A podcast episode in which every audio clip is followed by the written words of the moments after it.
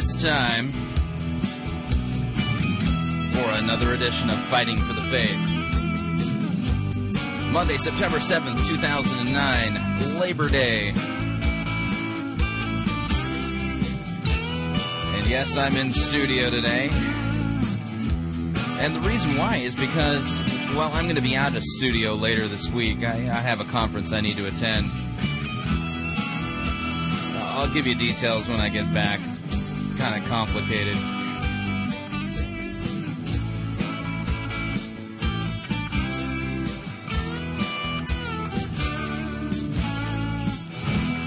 Thanks for tuning in. You're listening to Fighting for the Faith. My name is Chris Rosebrough, and I am your servant in Jesus Christ. And this is a program that dishes up a daily dose of biblical discernment. The goal of which is to get you to think biblically, to get you to think critically, and to compare what people are saying in the name of God to the Word of God. There's all kinds of crazy things being said out there, and as a result of it, you need to be prepared.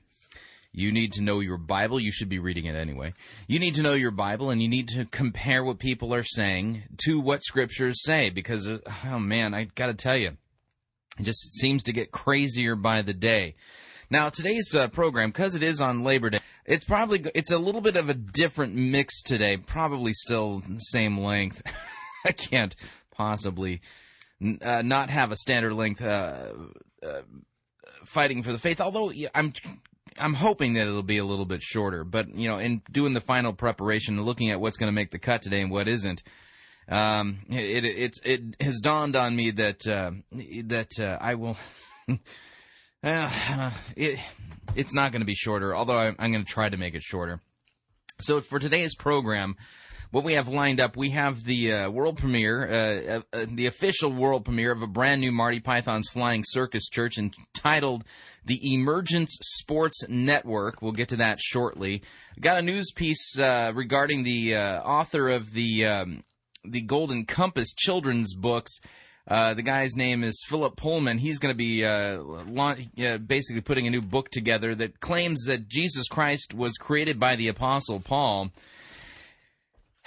yeah, we'll talk about that just ever so briefly today. Uh, and then, uh, and then I've got a report here from uh, Greater Indianapolis. Uh, there's a news story that made the religion um, section of the newspaper over the weekend.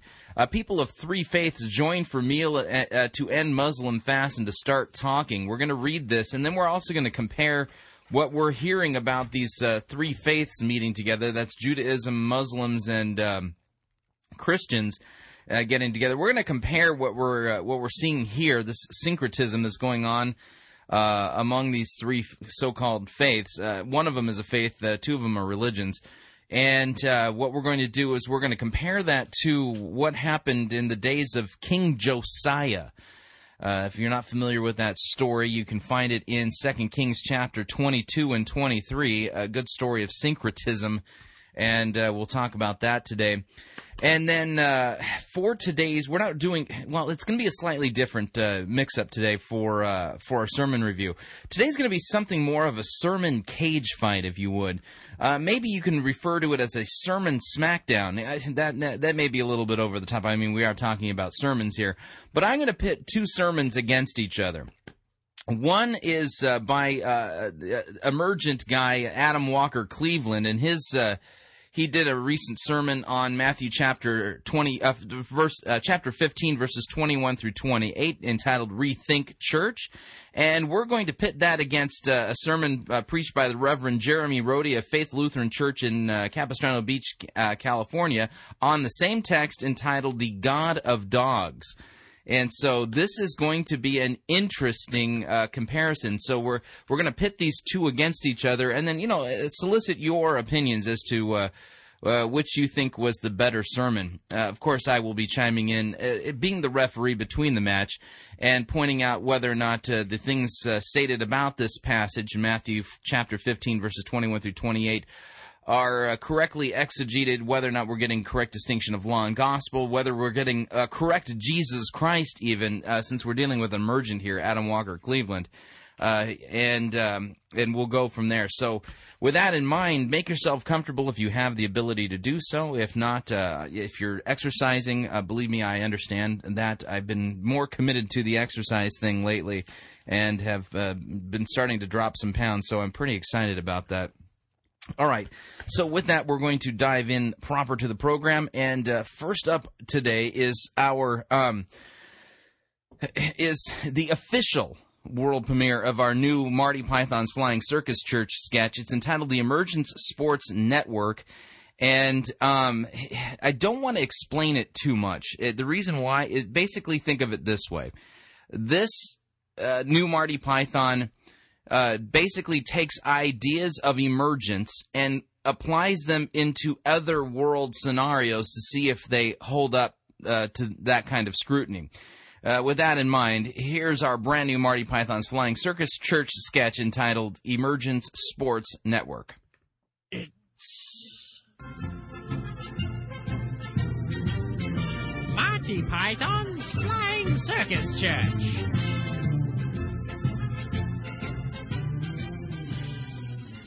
You're listening to the Emergence Sports Network here on Pirate Christian Radio. You've tuned in just in time to catch today's emergence ball match between the Pomo Bombers and the Majestic Mystics. Today's match is proudly brought to you by Rex Kwando's Bible Pants. There's the buzzer, and they're off. McLaren dribbles a pigskin down to first base, takes out his putter, and. Whoa! Jones checks McLaren against the boards, and then passes to Pagitt in left field. But wait, Bolz-Weber is charging from the 10 yard line and she slam dunks from the foul line. That's a birdie. The crowd is going wild. When was the last time you saw something like that? I don't think I've ever seen anything like this. Okay, play is resuming. There's Rollins. He serves to Bell. Bell snatches the snitch, and then Hail Mary passes to McLaren. McLaren is in the end zone. Oh, and he slaps it back to third base. Tickle grabs her wicket and then punts one out into center court. It looks like Jones and Pagitt are double teaming Bolz-Weber. He doesn't have a shot, so she slices one off into the rough. McLaren is there to make the safety, but Pagitt grabs McLaren's face mask and then throws down to second base. What a brilliant save that was. Jones takes out his driver, then sends one out to midfield. Tickle headbutts the ball and then sends it back to McLaren. He vaults over the pommel horse. Oh, and he sticks the landing! Unfortunately, the degree of difficulty wasn't that high, but McLaren racked up seven brownie points. Tickle sets up for the kickoff. But wait, Jones is trying to steal third base. Tickle slap shots the ball back to Bolz-Weber, but Jones is safe. He's safe. That means it's going to be third down with 44 meters to the pin. Looks like this match is going to go into sudden death.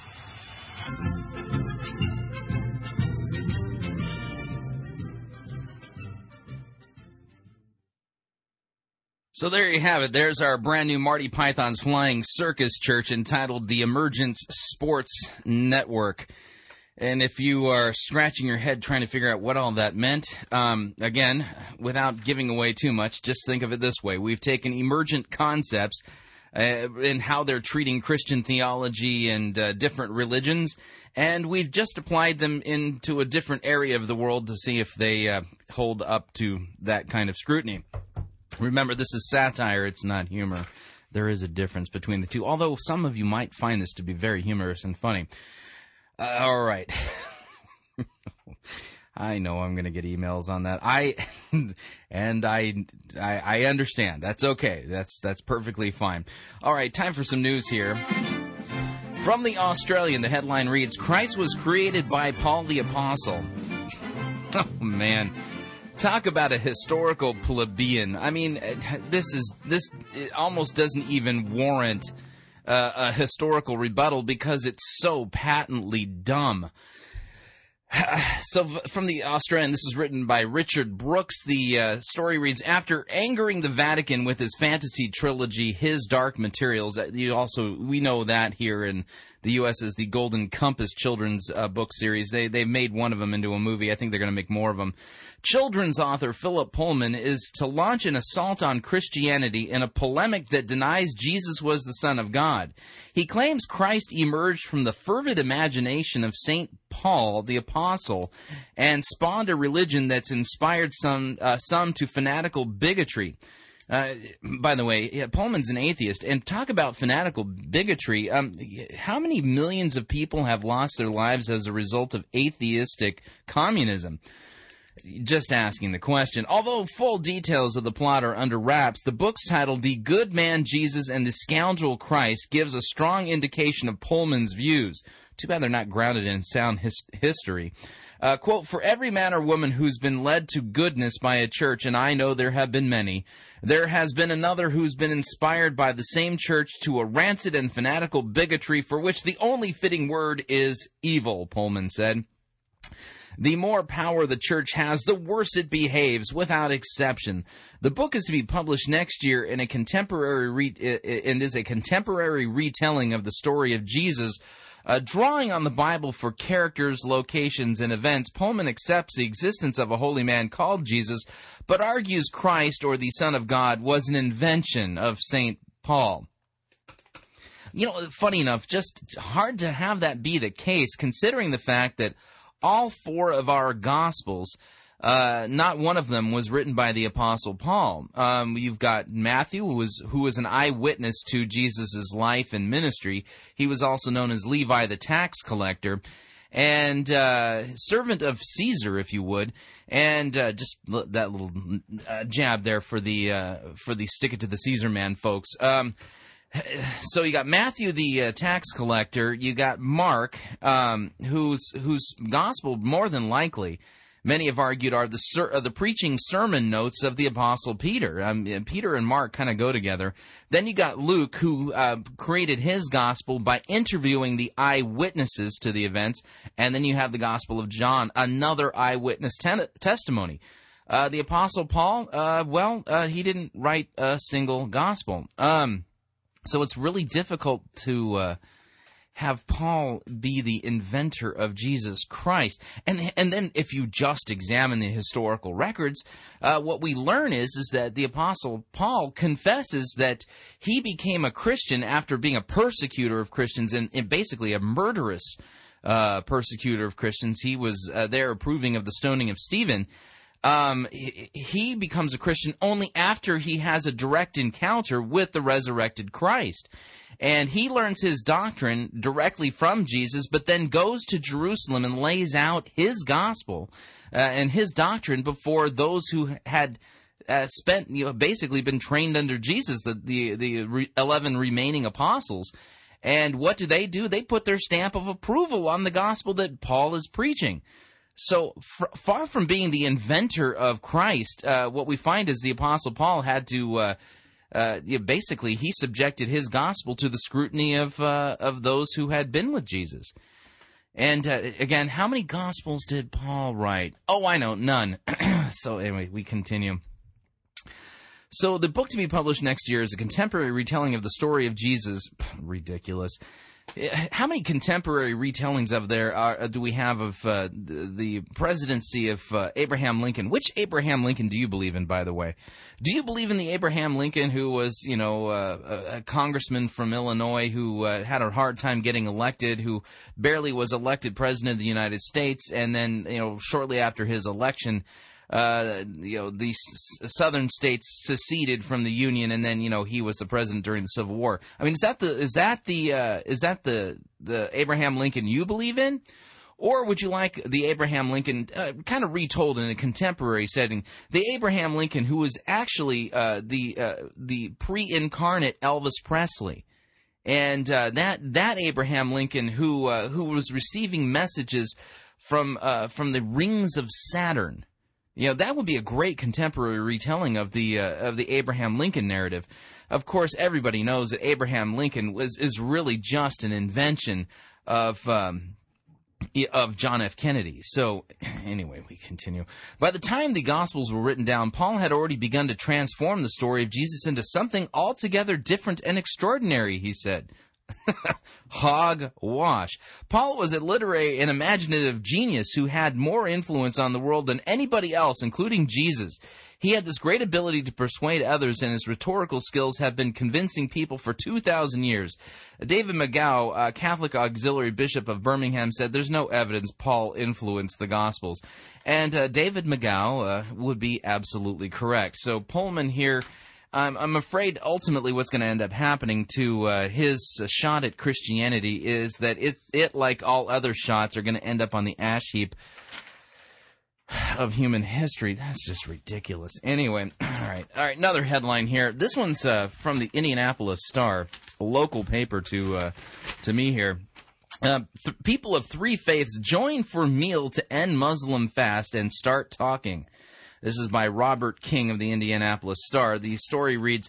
Uh, the people from the synagogue made a place for their Muslim guests to break their daily Ramadan fast in an airy chapel one adorned with a banner featuring the most Jewish of symbols, the Torah scroll, and a menorah and a burning bush.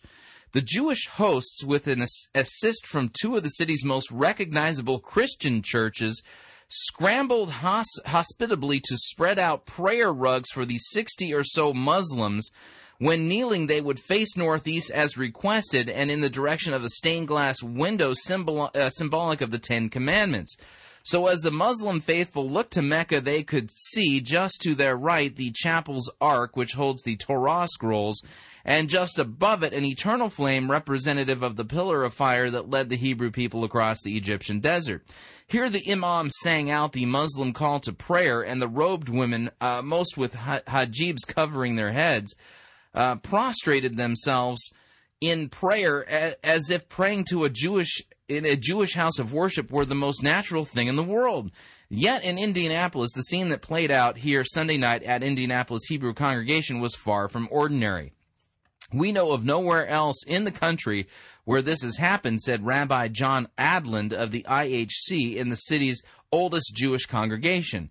For people representing three faiths with centuries of ugly history, siblings supposedly on the brink of clash of civilizations, it was a warm and co- uh, cordial affair. I think there's a warming up between the two faiths, said Yassin Al Khattab, a 35 year old information technology consultant who attended the event. In this case, he spoke of the historic tension between Jews and Muslims. I think there's more seeing each other as as human beings more than political opposites. It's the very it's very appealing and warm to the heart to see this. Seated around Al Khattab, a black Muslim and the son of a local imam, was a white Jewish cantor and her husband, an older white Christian couple, a matronly black Muslim woman, a Turkish Muslim couple who Im- immigrated to the United States, and they didn't have trouble finding things to talk about. Where there wasn't much discussion about politics, which is radioactive even within the homogeneous group these days, but the group was so cordial that it probably could have made some progress in the Middle East peace process. Aside from IHC, the hosts of the event were Second Presbyterian Church, and St. Luke's United Methodist Church. All three congregations made it a point to engage in interfaith work. Uh, the lead clergy from each has taken a trip to Turkey with the Holy Dove Foundation, an active local Muslim group that organized the Muslim community's participation in Sunday's iftar or breaking of the fast. Leaders from each congregation say the real challenge now for Holy Dove and its engaging leader uh, Bilal uh, Eksili is uh, to branch out from these relationships to folks in the local religious establishment more reluctant to engage in interfaith work, Catholic leaders, and pastors from conservative evangelical megachurches. Uh, Eksili acknowledges that such steps are important, even if not easy, but he has made progress and, new, and uh, new friends in recent years with a secret weapon invitations to dinner. This is a must right now. You need to reach out, he said. By supporting dialogue and education, you can remove the misunderstandings, bring people together, and support global peace. Now, doesn't that just sound wonderful? I mean, these guys got together for global peace. And what happened? You had Christians, Jews, and Muslims all together there to support the uh, Muslims while they were ending their fast for Ramadan. It just sounds so loving, doesn't it? Well, the problem is, is that this is all syncretism. Okay, the Christian, the biblical Christian view of what it is that we're seeing here is that we can't support Muslims in their breaking of the fast because they're praying to a false god. They're committing the sin of idolatry. They have another god other than the one uh, that has revealed himself in Scripture. And Judaism has rejected the Messiah. They've rejected Jesus Christ. As a result, our job to Muslims as well as to Jews is to proclaim Jesus Christ as the as God in human flesh, come to earth to uh, live a perfect life and die on the cross as our substitute on the cross for our sins, and to call them to repentance and faith in the one true God and in Jesus Christ for the forgiveness of sins. We're not supposed to be working together with Jews and Muslims for quote world peace by being syncretistic. That's just not called for. And in fact, it's really a dangerous sign of the times. And uh, who is it that's leading the charge on this? Emergence and uh, and liberals. And uh, is that what we're supposed to be doing? Well, hardly. And uh, let me read to you a little bit of some Old Testament narrative, if you would. It makes me sound so uh, cutting edge when I talk that way, doesn't it? I'm going to read some Old Testament narrative to you. We read now. This is, by the way, this is just this is just prior to the uh, end of uh, well, well, before Judah is taken into captivity by Babylon, and and why is it they were taken into captivity by Babylon? Well, God was punishing them for their idolatry. You want to see how bad things got? Well, things got so bad in Israel syncretistically regarding uh, them worshiping other gods that it got so bad they even they they had a famine of God's word. They they weren't even reading the Torah anymore, and it got lost in the temple, and they accidentally stumbled upon it during a re uh, a refurbishing project. And during that refurbishing project, we find out that in Solomon's temple there were little grottos set up to other deities. Kid you not. Let's read uh, Second Kings chapter twenty two, starting at verse one. Josiah was eight years old when he began to reign and he reigned 31 years in Jerusalem. His mother's name was Jedidah, the daughter of Adi- Adiah of Bozkath.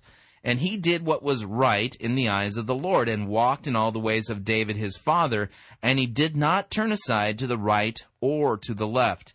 In the eighteenth year of King Josiah, the king sent Shaphan, the son of Azaliah, son of Meshullam, the secretary to the house of the Lord, that would be the temple of Solomon, saying, Go up to Hilkiah the high priest, that he may count the money that has been brought into the house of the Lord, which the keepers of the threshold have collected from the people, and let it be given into the hand of workmen who have uh, who have the oversight of the house of the Lord, and let them give it to the workmen who are at the house of the Lord, repairing the house, that is, to the carpenters and to the builders and to the masons, and let them use it for buying timber and quarried stone to repair the house.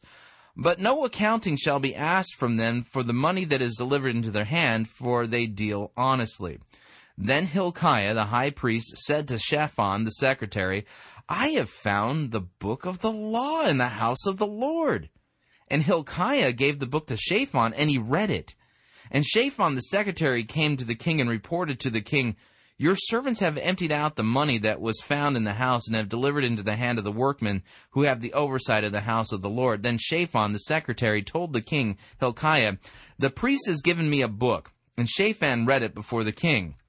When the king heard the words of the book of the law, he tore his clothes. And the king commanded Hilkiah the priest and Ahikam the son of Shaphan and uh, Achbor, the son of Micaiah, and Shaphan, the secretary at Asaiah, the king's servant, saying, Go inquire of the Lord for me, and for the people, and for all of Judah concerning the words of this book that has been found. For great is the wrath of the Lord that is kindled against us, because our fathers have not obeyed the words of this book, to do according to all that is written concerning us. So Hilkiah the priest and Ahikam and Achbor and Shaphan and Asaiah went to Huldah the prophetess, the wife of Shallum the son of uh, Tikvah, son of Harhas, keeper of the wardrobe. Now she lived in Jerusalem in the second quarter. And they talked with her, and she said to them, Thus says the Lord, the God of Israel.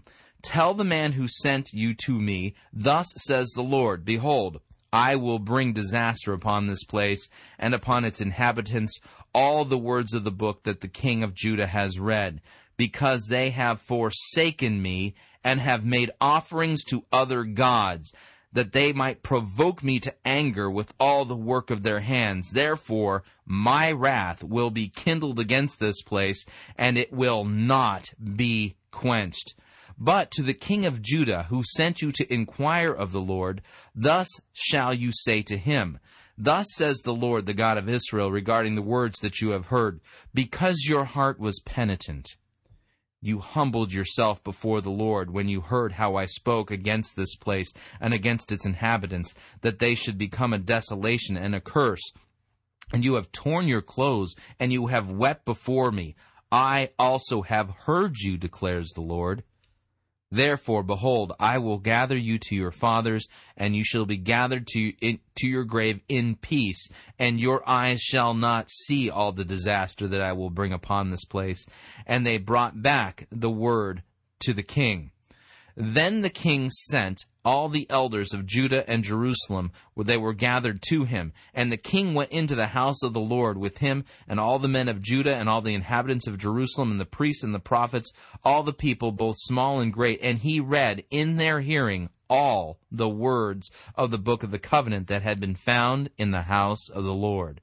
And the king stood by the pillar and made a covenant before the Lord to walk after the Lord and to keep his commandments and his testimonies and his statutes with all of his heart and his soul to perform the words of this covenant that were written in this book. And all the people joined in the covenant. And the king commanded Hilkiah, the high priest, and the priests of the second order, and the keepers of the threshold to bring out of the temple of the Lord all the vessels made for Baal and Asherah and for all the host of heaven, and he burned them outside of Jerusalem in the fields of the Kidron and carried their ashes to Bethel. He deposed the priests whom the kings of Judah had ordained to make offerings in the high places at the cities of Judah and around Jerusalem, those also who burned incense to Baal, to the sun, and to the moon, and to the constellations, and all the host of the heavens, and he brought out the Asherah from the house of the Lord outside of Jerusalem to the brook of Kidron, and he burned it at the brook of Kidron and beat it into dust and cast the dust of it upon the graves of the common people. And he broke down the houses of the male cult prostitutes who were in the house of the Lord, where the women wove hangings for the Asherah. Getting an idea of what's going on syncretistically in the temple of the Lord? Solomon's temple. They had set up Asherah poles, uh, vessels to Baal. There were male cult prostitutes there in the temple of the Lord. And he brought all the priests out of the cities of Judah and defiled the high places where the priests had made offerings uh, from Geba to Beersheba. And he broke down the high places of the gates that were at the entrance of the gate of Joshua, the governor of the city, which were on one's left at the gate of the city. However, the priests of the high places did not come up to the altar of the Lord in Jerusalem, but they ate unleavened bread among their uh, brothers, uh, uh, brothers. And he defiled Topheth, which is the valley of the son of Hinnom, that no one might burn his son or his daughter as an offering to Molech. He removed the horses that the king of Judah had dedicated to the sun at the entrance to the house of the Lord by the chamber of Nathan Melech Uh, the chamberlain which was in the precincts, and he burned the chariots of the sun with fire, and the altars on the roof of the upper chamber of Ahaz, which the kings of Judah had made, and the altars that Manasseh had made in the two courts of the house of the Lord. He pulled down and broke it in pieces, and cast the dust of them into the brook of Kidron. And the king defiled the high places that were east of Jerusalem to the south of the Mount of Corruption, which Solomon the king of Israel had built for Ashtoreth the, the abominations of the Sidonians, and for Chemosh the abominations of Moab, and for Milcom the abominations of the Ammonites. And he broke in pieces the pillars and cut down the Asherim and filled their places with the bones of men. Moreover, the altar at Bethel, the high places erected by Jeroboam the son of Nebat, who made Israel to sin, that altar with its high place he pulled down and burned, reducing it to dust. He also burned the Asherah, and as Josiah turned, he saw the tombs there on the mount, and he sent and took the bones out of the tombs and burnt them on the altar and defiled it according to the word of the Lord that the man of God proclaimed, who had predicted these things. Then he said, What is this monument that I see? And the men of the city told him, It's the tomb of the man of God whom, who came from Judah and predicted these things that you have done against the altar at Bethel. And he said, Let him be. Let no man move his bones. So they let his bones alone, and the bones of the prophet who came out of Samaria. And Josiah removed all the shrines, also the high places that were in the cities of Samaria, which kings of Israel had made, provoking the Lord to anger. He did to them according to all that had uh, that he had done at Bethel, and he sacrificed all the priests of the high places who were there on the altars and burned human bones on them, and then he returned to Jerusalem. The king commanded all the people, Keep the Passover to the Lord your God, as is written in the book of the covenant, for no such Passover has been kept since the days of the judges who judged Israel, or during all the days of the kings of Israel or the kings of Judah. But in the eighteenth year of King Josiah, this Passover was kept to the Lord in Jerusalem. Moreover, Josiah put away the mediums and the necromancers and the household gods and the idols and all the abominations that were seen in the land of Judah in Jerusalem, that he might establish the words of the law that were written in the book that Hilkiah the priest found in the house of the Lord.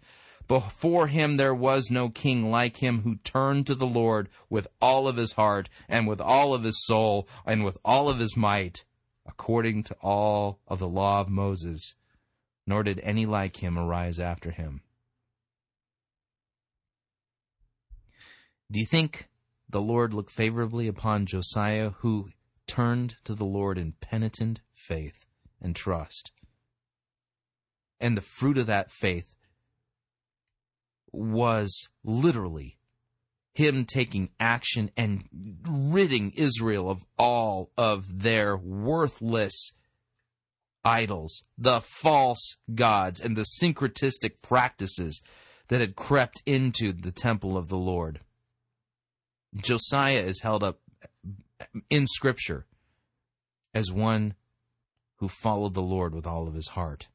And that meant turning out and waging war against the false gods of Israel.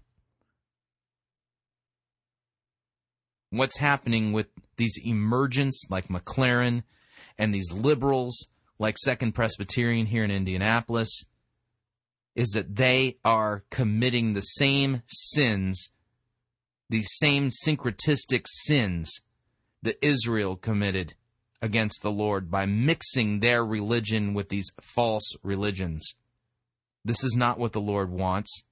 It is not what Christians are called to do and they need to turn in penitent faith back to the Lord and to the one true God, Jesus Christ in human flesh, who died on the cross for our sins and calls all men everywhere to repent penitently and trust in Him alone for their salvation and their forgiveness. This mixing of Christianity with Judaism and Islam is an abomination. It is not what God would have us do, and it is an absolute abomination before Him. And we need to turn to Him in penitence and faith. All right, we're up on our first break. When we come back, uh, looks like we might actually get to that shorter edition of Fighting for the Faith today. I don't know if I was able to pull it off we're going to be doing our sermon uh, cage fight or sermon smackdown uh, between Adam Walker Cleveland, who is an emergent, and Pastor Jeremy Rhode of Faith Lutheran Church in uh, Capistrano Beach, California. They'll both be preaching sermons on the same text, uh, Matthew 15, verses 21 through 28 and uh, about the uh, Syrophoenician woman uh, that Jesus called a dog. So we're we're going to be dealing with that when we come back from our first break here at Fighting for the Faith. So you definitely don't want to miss that. Now, if you'd like to email me regarding anything you've heard on this edition or any previous editions of Fighting for the Faith, you can do so at talkback at fightingforthefaith.com talkback at fightingforthefaith.com or look me up on Facebook or follow me on Twitter. My name there is Pirate Christian. We'll be right back.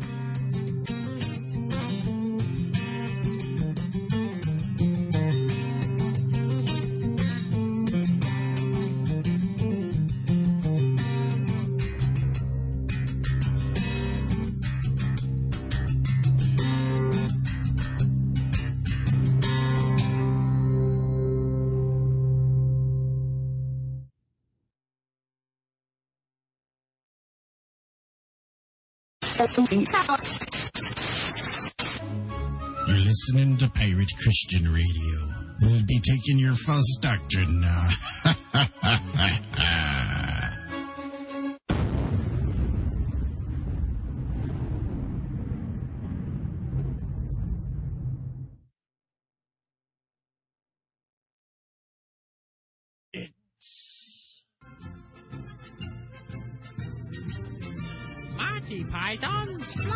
Circus Church.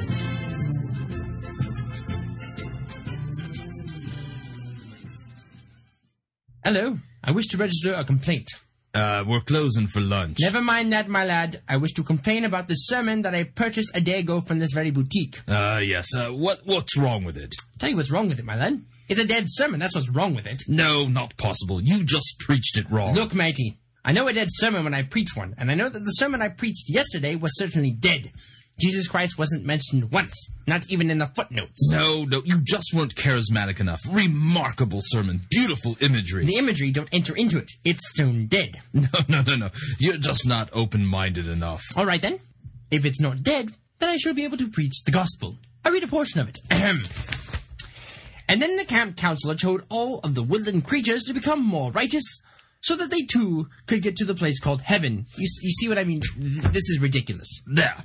I found the gospel in the sermon. No, you didn't. That was you just writing the word gospel on the cover of the room temperature sermon. Well, I never. Yes, you did. I, I never, never did anything. This entire sermon fails to preach anything that's worth anything to anyone. Now that's what I call a dead sermon. no, no, no. You haven't looked deep enough into yourself. You must be joking. You, well, uh, you're, you're just being divisive, and you refuse to accept the message that's being presented. Um, now look, now look, mate. I've definitely had enough of this. That sermon is definitely rotten. And when I purchased it not but a day ago, you assured me that it was Christ-centered, cross-focused, and filled to bursting with the gospel. well, if you would just read the title. Read the title. What kind of title is this anyway? Super spiritual, happy, fun, friends adventure camp pack. Well, this particular sermon is designed to draw large audiences, and that's what you said you wanted. It has lovely imagery. Look, I took the liberty of examining this sermon after I preached it, and I discovered the only reason why I bought it in the first place was because it had been put into the wrong sleeve package. Well, of course, it's in the wrong package, Steve. If I hadn't put a less suspicious cover on the sermon, you'd have had people chasing you just so that they can hear you preach it. Chasing me down the street? Mate, listen, people wouldn't be chasing me to hear this rubbish if I was firing midgets out of cannons. It's bleeding demise. You didn't buy the Midget Cannon expansion pack? The sermon has passed on. The sermon is no more.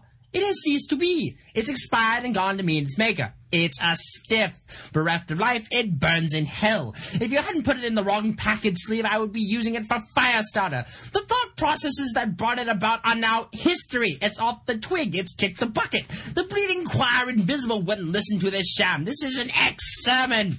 well, well, I, I'd better replace it then. Let's see. Uh, Christ-centered uh, gospel, Jesus. Uh, uh, well, sorry, Squire. I've had a look around in the back of the shop, and uh, well, we're right out of well, whatever it is that you're looking for. I see.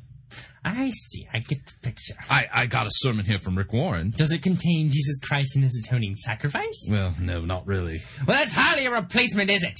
Look, if, if if you're really dead set on the whole Jesus thing, I suggest that you look up Pirate Christian Radio. All they do is talk about Jesus 24/7. Jesus, Jesus, Jesus. Pirate Christian Radio? Very well, I'll give them a try.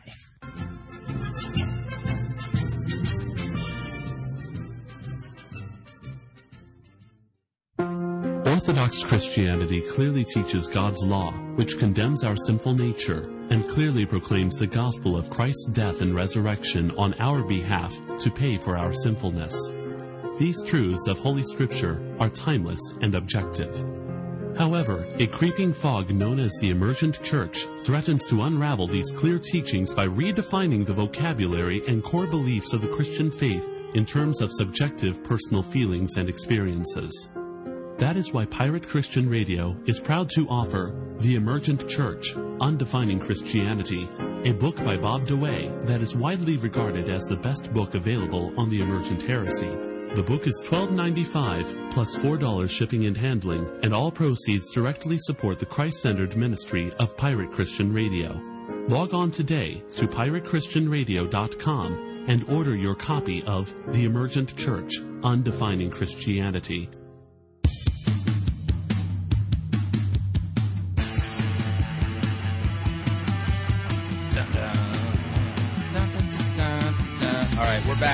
You are listening to Fighting for the Faith. Warning listening to this program could cause you to become supremely dissatisfied with your church. And I don't say that glibly, that is an absolutely true warning for you all. All right, I need to remind you, Fighting for the Faith is listener supported radio. That means your financial support is vital for us to continue bringing Fighting for the Faith to you. You can partner with us and help us continue to make this uh, important broadcast not only available to you, but to other people, showing your generosity.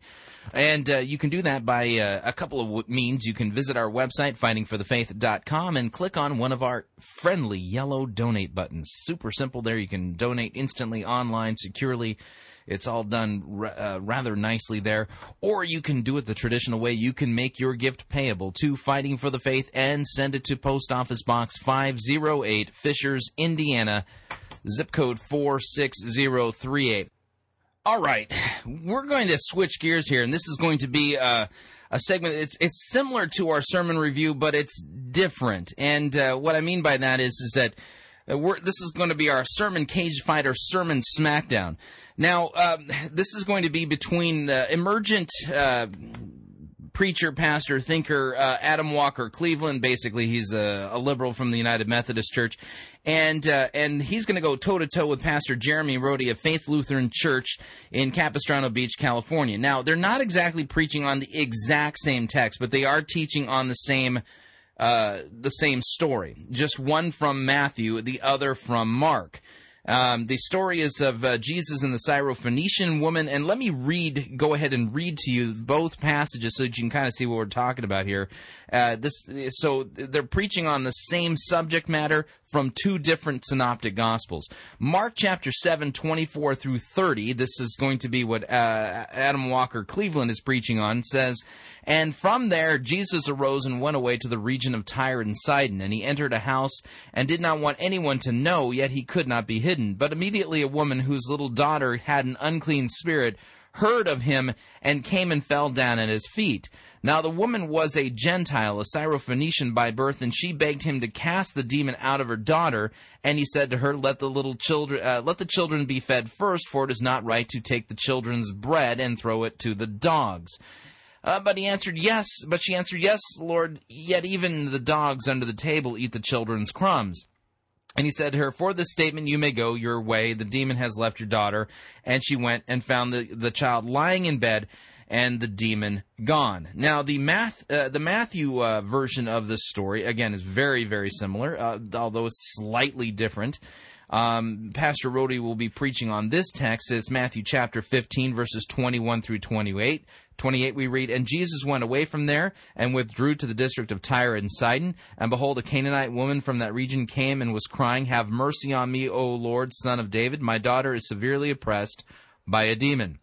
But he did not answer her a word, and his disciples came and begged him, saying, Send her away, for she is crying out after us.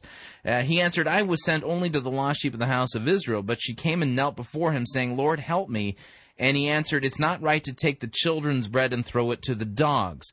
She said, Yes. Uh, he, uh, she said, Yes, Lord. Yet even the dogs eat the crumbs that fall from their master's table. And when then Jesus answered her, O woman, great is your faith. Uh, be it done for you as you desire. And her daughter was healed instantly.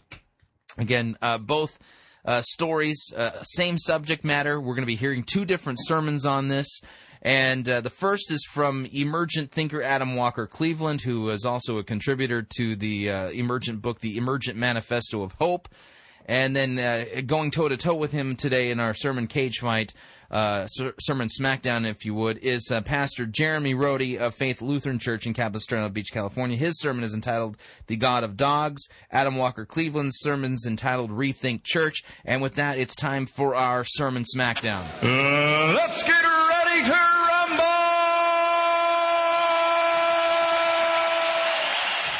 All right. So without any further ado, here is our first contestant in our sermon smackdown, Adam Walker, Cleveland.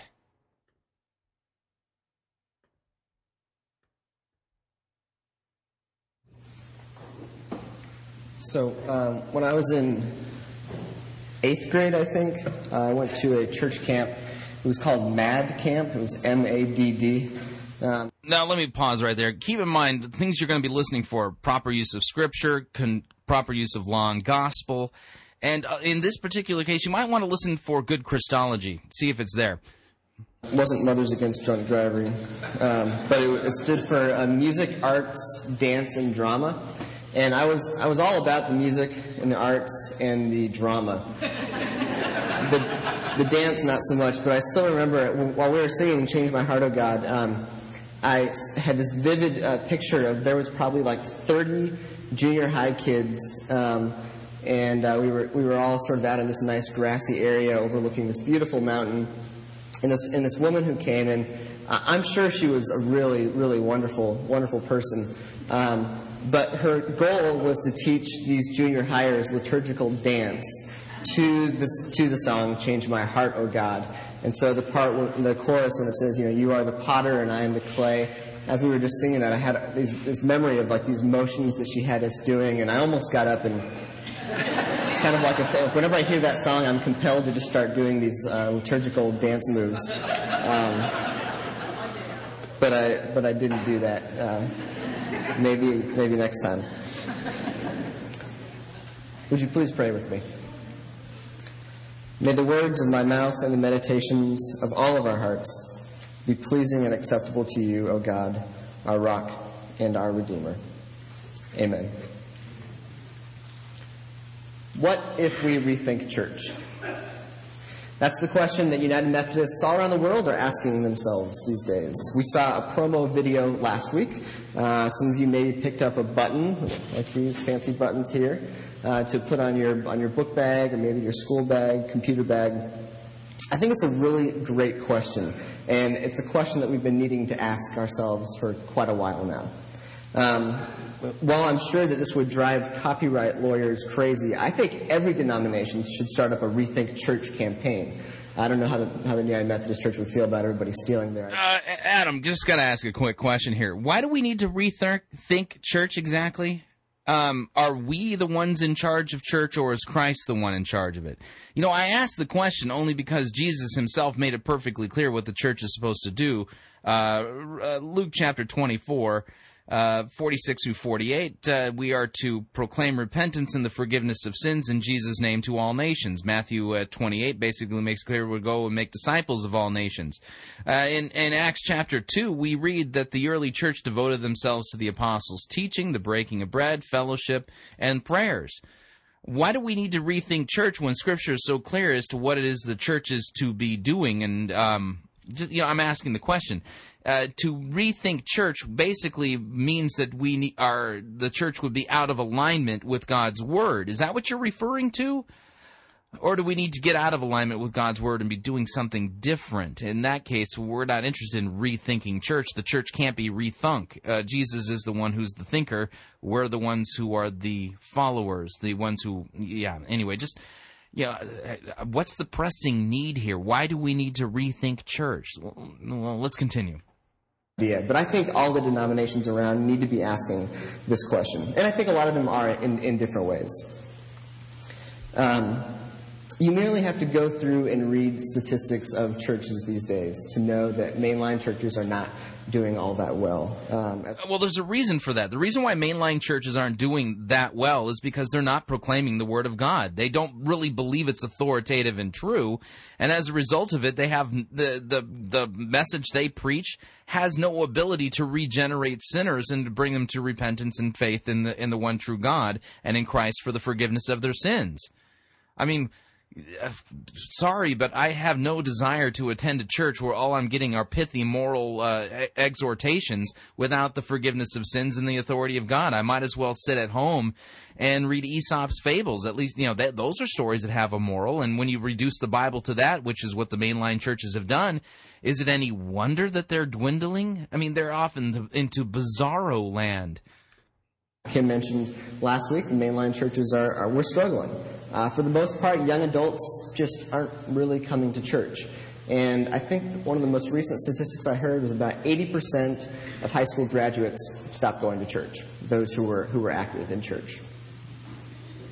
Now, I mean, we could say, well, they're just not interested anymore, or we'll wait till they kind of grow up a little bit and, and get more mature, and then, then they'll come back to us. and they'll figure out that what we're doing is, is important and, and something they should be taking. Why is it important what you're doing? You're not preaching correct Christian dogma. You guys are off in liberal la la land. Even kids are smart enough to know that uh, it's no fun sitting under moralizing sermons without any authority and forgiveness of sins. But perhaps maybe we need to ask ourselves the question are we doing something wrong?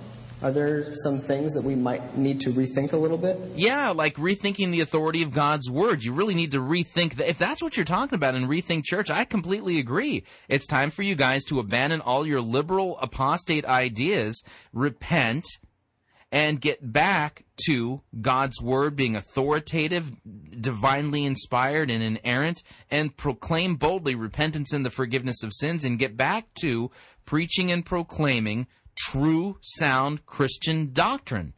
Do you do that? You, you, hey, the future looks bright for you because God's the one who regenerates people when you do that. By the way, just you know, just saying. So I'm very glad that we are entering into this process of, of asking the questions about rethinking church. I'm glad we're having this, this conversation. And I think that's one of the important things to remember is that it's a conversation. Uh, that's emergent speak. By the way, um, again, you're you're uh, you're preaching on Mark seven twenty four through thirty, the story of the Sy- uh, Syrophoenician woman, right? What does that have to do with rethinking church? Um, I just read that passage as well as its corollary in Matthew. I didn't see anything there about the need to rethink church at all. I hope you don't expect to come and hear uh, Pastor Chuck, Pastor Kim, or I to stand up here and let you know how Asbury is going to rethink church. Uh, that's just not quite how it, how it works. Uh, we have ideas, sure, but so do you. Uh, by the way, this was preached at Asbury United Methodist Church in Livermore, California, which is a fine part of the country, by the way. Livermore is out there. Uh, it, it, it, it's considered to be wine country. The, uh, anyway, we continue. Uh, sharing those ideas and hearing the ways in which we can all rethink church together. Um, as, as I mentioned earlier, at Theology Pub in two weeks, we'll be carrying on the conversation about rethinking church. And we're going to rethink church a little bit uh, this morning by doing something that involves technology. Now, I'm sure some of you are like, okay, great, Adam's up there. Of course, he's going to do something with technology. But, but so here's, here's the deal. We're going we're gonna try this out. Uh, in a few minutes, I'm going to do that awkward thing that everybody probably doesn't like when the pastor says, why don't you turn to your neighbor and discuss this for a few minutes? So we'll go ahead and just admit that that can be a little bit awkward, and we sometimes we come to church and we just kind of want to sit and we don't want to have to talk to people around us. But we're going to do that just for a few minutes this morning. Um, and, uh, and what's going to happen is I'm going to ask you all a question to discuss, and you can, and please discuss it with, with those who are sitting next to you. Uh, but the other option that you have is to um, take out your cell phones and to send me a text message with, with your response to the question. So, Um, now, I got to warn you ahead of time. He, in this sermon, which is on the internet in both audio and uh, written form, does give out his cell phone number and is encouraging uh, people to uh, send him text messages about rethinking church. Now, as a listener to Fighting for the Faith, I was, you know, as the host of Fighting for the Faith, I was tempted to bleep out his phone number, but since he's making it available for all the world on the internet, um, hey, if you guys want to send a text message to uh, um, to uh, Adam Walker Cleveland uh, uh, regarding uh, some good biblical ideas for how the United Methodist Church needs to rethink church like repenting and getting back to the authoritative Word of God, I say go for it. So uh, I'm not going to bleep out his phone number. so uh, please, if you have your cell phones with you, I know some people don't bring them to church, but if you have them with you, uh, please get them out right now. Um, and, and turn them on. Please leave them on. We don't want to hear all of your fancy ringtones, uh, so can, we can leave them on silent. Uh, but please get your phones out. And if you want to write down my number, because I'm guessing probably not everybody carries around my cell phone number, uh, but if you want to write down my number or put it in your phone right now, um, it's 609 933 4000. I'll say that one more time. I'm sure all of you, are, I can see all of you getting out your phones, You're really excited about trying this. Um, it's, uh, it's 609 933 4000. And I'll, I'll tell you that one more time uh, when I ask you the question. Now, I've, I've done, I haven't done this before. This is kind of an experiment. Uh, we're gonna we're gonna try this out. Um, also, if during the sermon, if you uh, have a question that pops up about something I said, if you want to text that in, uh, please go ahead and, and, do that as well. I can't I can't promise to uh, to be able to respond to all of those, but if there's something that comes in that's interesting, um, we'll see what we can do. So that's we're just going to try and re- rethink church a little bit this morning by um, by using some technology. Okay, I see that somebody just tried to call me. That's good. Um, I probably won't. I probably won't answer the won't answer the phone, but I, I will read your text message if you if you text that in. Okay, so to be honest, I wasn't going to preach on this text this week. Um, when I flipped to the lectionary for this week and I saw that it was the story of the Syrophoenician women, I immediately started looking for other texts. Um, I wanted a text that would refit uh, that would fit well with this idea of, of rethinking church. Okay, got to stop here. Notice something. He wanted a text that would fit well with the concept of rethinking church. So he's the one making the agenda, not God's word. So now the question that uh, begs to be answered is, uh, how does this text about the story of the Syrophoenician woman uh, support the concept of rethinking church. It's not about the church. We continue. And it wasn't until I was uh, gently prodded by my wife and some, some friends online who, who read my blog that, you know what, you should really look at this text and use it for this rethink, rethinking church sermon because uh, you might be surprised. Uh, and you know, there was always something about this story. I've never preached on this story before. There's something about the, the, the whole thing about Jesus calling her a dog and breadcrumbs and just a lot of interesting things that I just didn't really want to have to mess with. Uh, but we're gonna. Okay, so you don't want to have to mess with the thorny subjects of Scripture and, and what the text says in the lectionary. Instead, you want to you find you you want to preach on what you want to preach about. You don't want to have to wrestle with that whole dog thing. All right, we got it. Yeah. We're going to go ahead and try it this morning. Because when I read it again, it actually seemed like it worked. Like it was actually a really perfect, although slightly troubling, story about rethinking church. It's not about rethinking church. It really isn't at all. what I, I love about the story is that here in this story, we really see the humanity and the divinity of Jesus all in one, right here, right there. And in short, we kind of see this grumpy, irritable Jesus healing a pagan woman's daughter. Mark tells us that Jesus entered this house because he didn't want anybody to know he was there. I mean, he just had a pretty intense few chapters. If you, if you turn back a few pages, uh, he was rejected in his hometown. John the Baptist was murdered. Uh, he fed 5,000 people. He walked on water. He healed people everywhere that he went. There was always somebody coming up to him. Uh, he, had, he had to get into an argument with the Pharisees about the disciples' hand washing techniques. And, and with, with all of that going on, let's be frank here, he has these 12 disciples following him around who really don't get half the things that he says, and he's always having to pull them aside and be like, all right, did you get it this time? Do I have to, do I have to dumb it down a little bit for you guys? Um, so it's pretty clear why Jesus might have been needing a little bit of Jesus time here. A little, a little. Okay, that's kind of a funny way of put it. Jesus needing some Jesus time. That that's a 20, 20th century, 21st century concept. That's called me time. Okay. Um even Jesus needs a day off. Heard of the Sabbath? Yeah, anyway. A little alone time. Just a little time away from the crowds a little bit of self care. And then in walks this pagan woman, this Syrophoenician woman. And you can almost, I can almost imagine like seeing Jesus, the door opens, she walks in, it's like, oh. Okay, now notice he said he could almost imagine. Yeah, see, um, uh, Adam, just uh, by way of uh, caution there, dude, um, when you're preaching, you're supposed to be proclaiming the oracles of God, not proclaiming your imagination. So, uh, as far as I'm concerned, you lose points here in this little cage fight due to the fact that um, you've inserted your imagination into your preaching. That's not your job. Your job is to actually proclaim and teach us what that word of God says and means apparently it's about rethinking church. Again, I have I had no idea how you get that out of the text, but let's see how you, how you do it. I'm sure it's creative, as creative as your imagination there. One more person. Just just needed a few minutes alone. But she's desperate. This is a woman whose daughter is demon possessed, and she knows, she knows that Jesus can help. She's heard the stories of the healings, and she knows Jesus is the guy. He's the only one. And you know, her request that she makes is not really that unreasonable. Jesus has healed, uh, has exorcised demons before. It's not a new thing. He doesn't have to think about how to do this. He just, you know, he's done it before, takes care of it. Uh, So it's like a recipe he's cooked before. he's healed children that weren't actually present at- right there. It's not like he was going to have to go and, and leave and follow the woman to her home and then do the healing. It's, it's a fairly reasonable request for Jesus. And so she asks.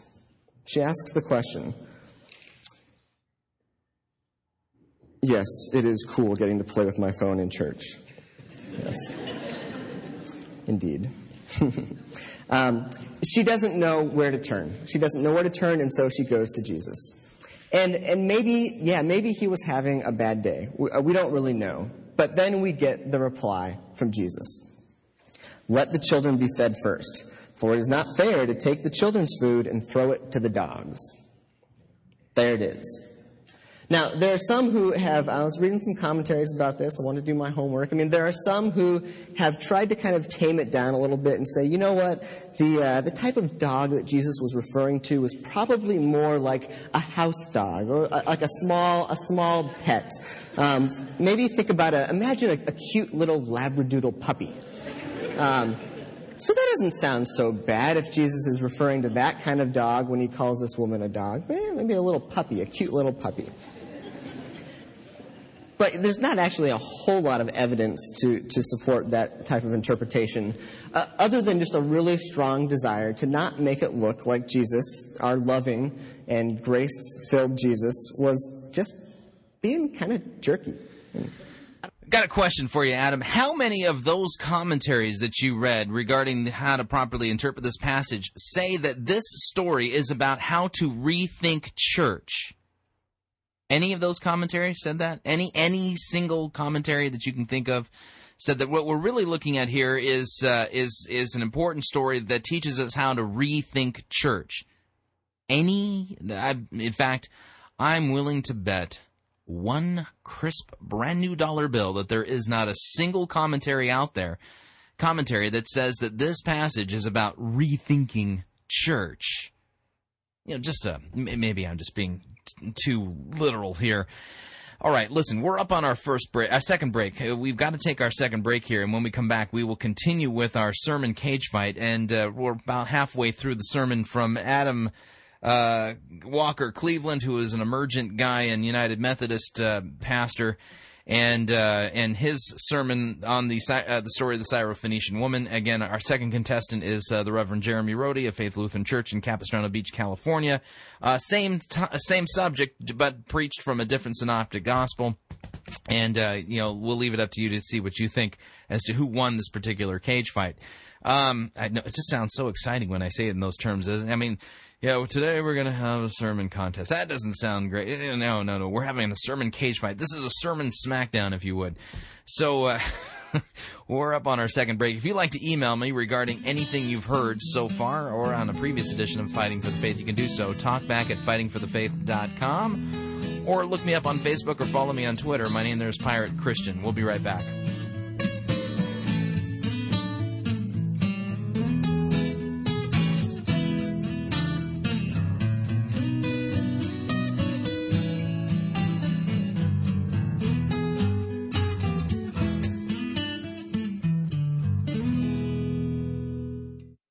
Itching ears are scratched here. You're listening to Fighting for the Faith.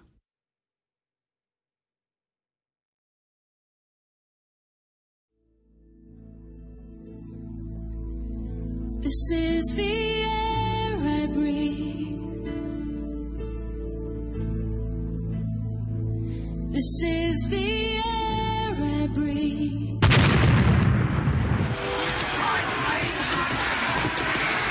Had enough of the sissy, frenzy, turning photo written music you have the audacity to call worship. Men, put this entire girly praise band in the boo box. Let's wheel in the organ and get some real worship music underway.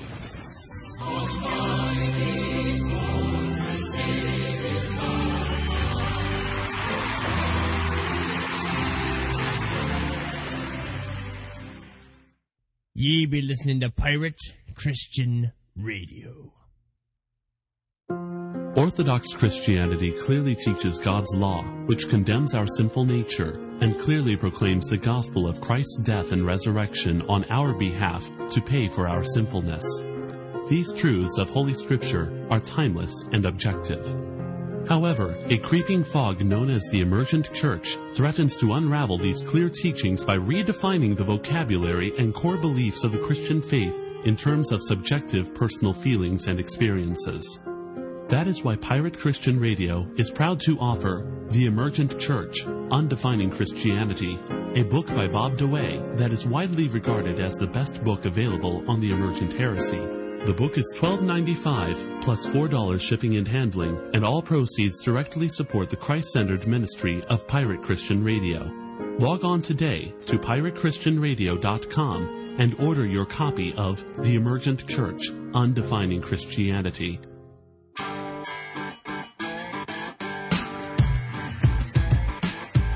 All right, we're back. Hour number two, fighting for the faith. Straight ahead. Hopefully, I'm trying to get a slightly shorter version in today because it's, well, a holiday. But I felt it was important to at least get uh, a couple of editions of Fighting for the Faith in this week because later this week I'm going to be out of town. And uh, we'll be putting some best of shows uh, for the for the balance of the week.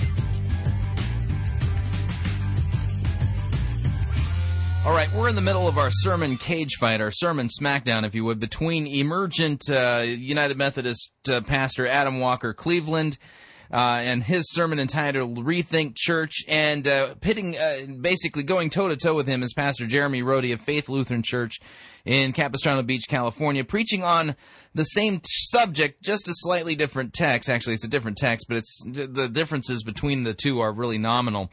And uh, so, it kind of give you an idea of comparing emergent preaching to uh, Christ-centered, cross-focused preaching. And uh, we're in the middle of uh, of Adam Walker Cleveland sermon. So, without any further ado, here's uh, the balance of his sermon entitled "Rethink Church." Listen carefully. Uh, so far, he hasn't made a case that his this text is uh, teaching anything about rethinking church. We're going to be experiencing eisegesis on a grand scale here in a moment. But here we go know if it's okay to say that in church, but he just doesn't come across as the Jesus we all imagine uh, in, in this story. Jesus' response that the children should be. He doesn't come across as the Jesus we all imagine in this story. Uh, Adam, uh, dude, uh, listen. Um, if you uh, if you are judging Jesus based upon the fact that he doesn't uh, he's not the Jesus that you imagine, you've got a problem. Our our imaginations regarding Jesus need to bend the knee to the biblical historical Jesus and the real one. Just saying. All right, we continue. At first, before the dogs, is in reference to the fact that the gospel was first for the Jews. But he doesn't say that she'll never get the gospel. I want to give him a little bit of credit here. He, he doesn't say you're never going to get fed. Oh, yeah, let's give Jesus a little bit of credit here. That sounds so magnanimous of you. it's just kind of more of like a, like a first things first kind of deal. We got to take care of these things first, but you know, your time, your time will come.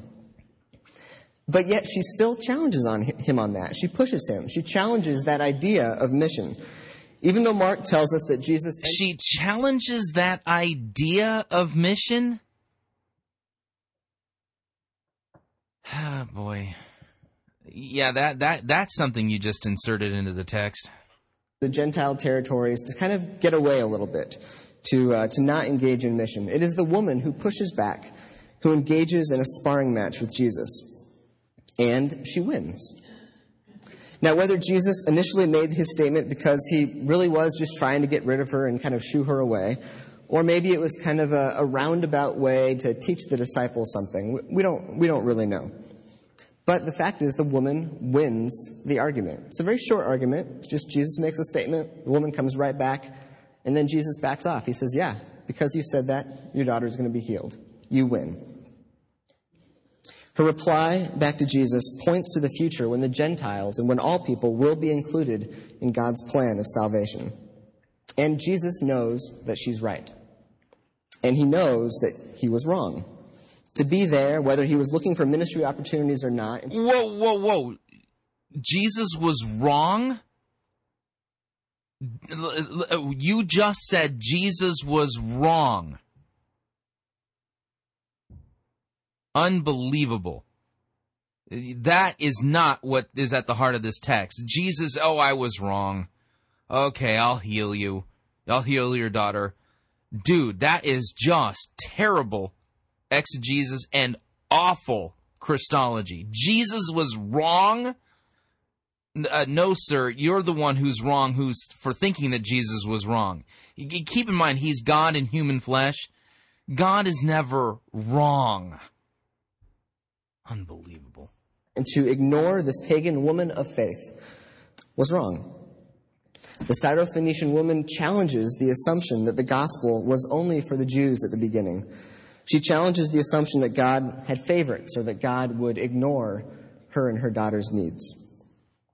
The gospel was for all, no matter the person's ethnicity, gender, or social status. And so this pagan Syrophoenician woman joins the ranks of people who have challenged God and won. Abraham and God argued back and forth and back and forth over how many righteous people would it take for God to, to spare Sodom. Jacob wrestled. By the way, how'd that go for old Sodom and Gomorrah? How many uh, righteous people were there? With God, physically wrestled with Him.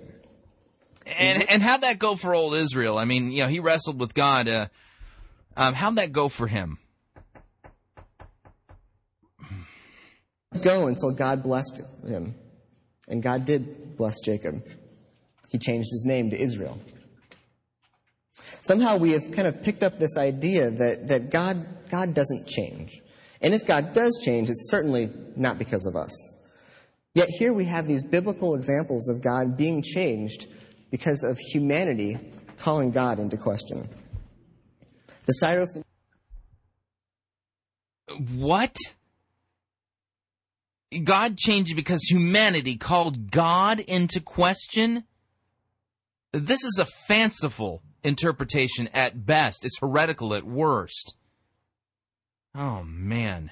Uh, yeah. God going, oh, okay, you're right, you're right. Yeah, th- thanks for calling me on that. The Phoenician woman challenges not only what Jesus says to her, but the way the ways that things have been done. The assumptions about who the good news was for. She comes the as assumption about who the good news is for. Unbelievable. Uh, just unbelievable. outsider who has a real deep insight into the way things should be.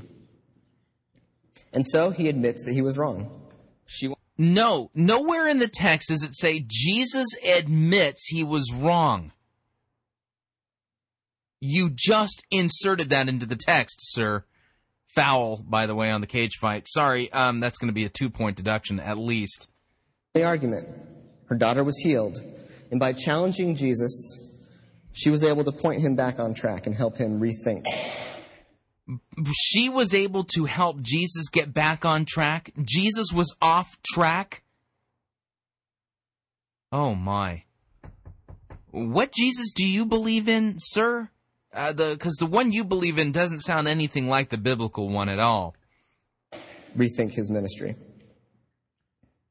So as I was rethinking, think, was thinking about rethinking church this week, and as and as I read this story, in which it seems that Jesus was wrong, Uh, no, it doesn't. You're you are incorrectly exegeting this passage. Which of the uh, commentators that you read said that Jesus was wrong? I found myself thinking that if Jesus can be wrong, then certainly I can be wrong. No doubt about it, you can be wrong. Jesus being wrong, no way, Jose.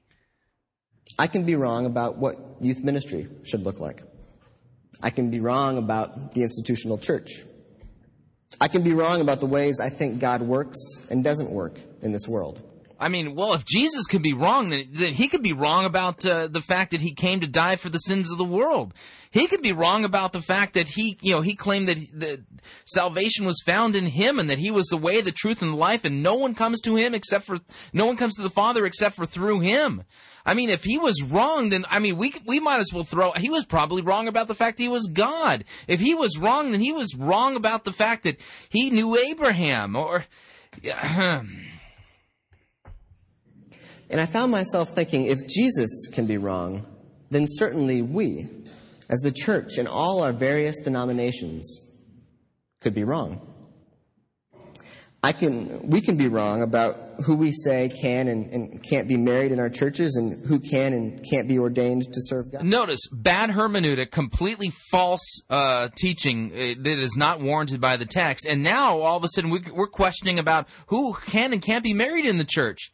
If we, if Jesus can be wrong, then we could we're probably wrong about whether or not to marry homosexuals. You see? Serve God. We can be wrong about the ways in which we've tried to reach out to young adults. We can be wrong about our theologies, our ministries. We can be wrong about how we've done church. Now, I want to take just a minute now, and this is, this is where that, that awkward request comes in. Um, but I would love if we can just uh, take a moment to really just kind of think about that idea of what is maybe one thing that maybe the church has gotten wrong. What is one thing that maybe we need to rethink? Well, uh, for one, the United Methodist Church, they need to uh, get back to the sound scripture that the Bible is the authority of all truth and doctrine in, in, in the Christian church, and it is authoritative, it is inerrant, it is inspired of God, and where they are in, they, where they run afoul of the clear teaching of God's word, they need to repent. That's that's what you need to rethink there, um, Adam. As we enter into this process of, of rethinking church.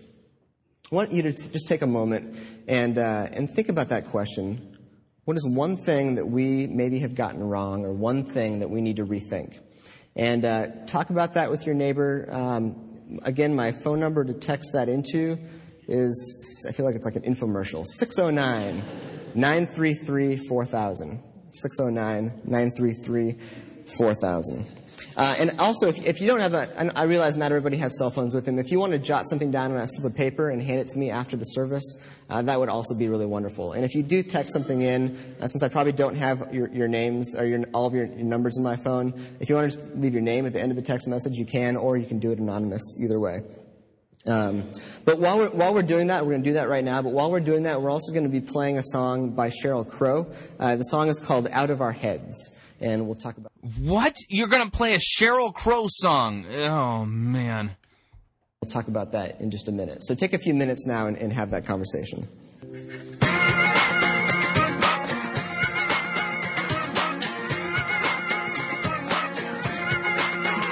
If you feel you want to fight me, there's a chain around your mind. Uh, this, by the way, is um, uh, part of the sermon, so we're playing it. Uh, uh, if you think you want to fight me, there's a chain around your mind.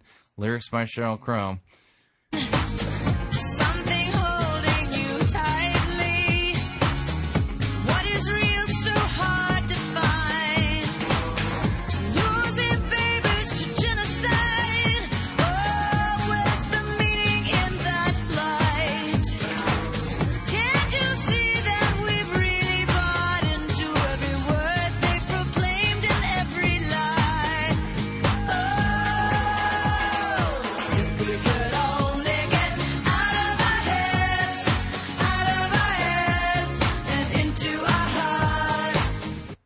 If we can only get out of our heads and into our hearts, why don't you get out of your heads and get into the Bible, or get use your head to get into the Bible and get out of your idolatry?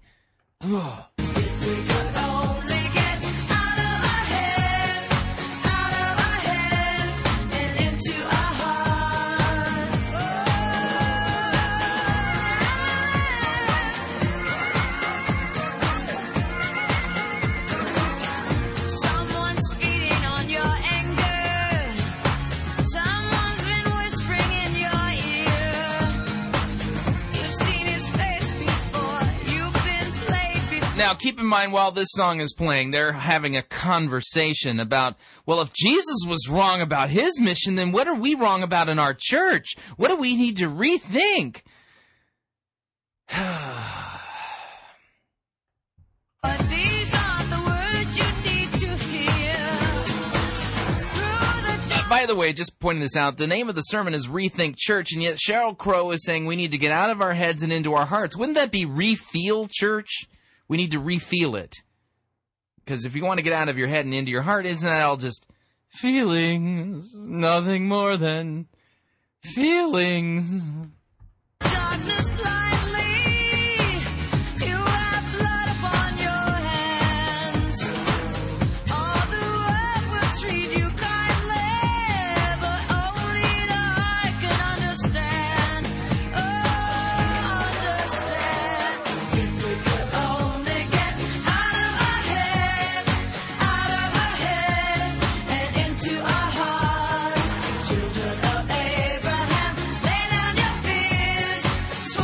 Uh, by the way, I want to remind you, Jeremiah the prophet said that uh, out of the heart, the heart is deceitfully wicked. Who can know it? And Jesus said that it's out of the heart comes all kinds of vile sins and wretchedness, adulteries and idol. Yeah, th- that's what Jesus said about the heart. So, uh, by the way, I interrupted poor Sheryl Crow here. She's uh, making a case here. She says, if we can only get out of our heads, out of our heads and into our hearts, children of Abraham, lay down your fears, swallow your tears, and look to your heart. Uh, Jesus would definitely not recommend this route again because he says it's out of the heart comes all vile wickedness and sin and adultery and basically if uh, you know what the heart is it's it's basically one big ugly cesspool of sin. So I don't really want to get into my heart. It's I in fact I it that's kind of my problem.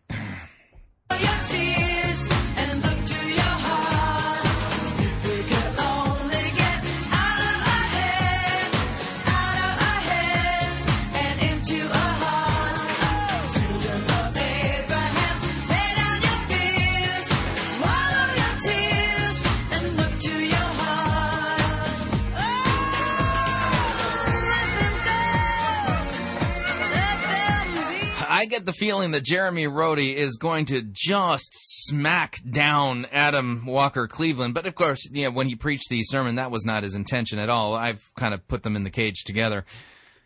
By the way, it uh, we do not recommend wagering. Um, just saying, it's it, you got to be careful that you know you don't want to encourage gambling. That that uh, Methodists could have a problem with that.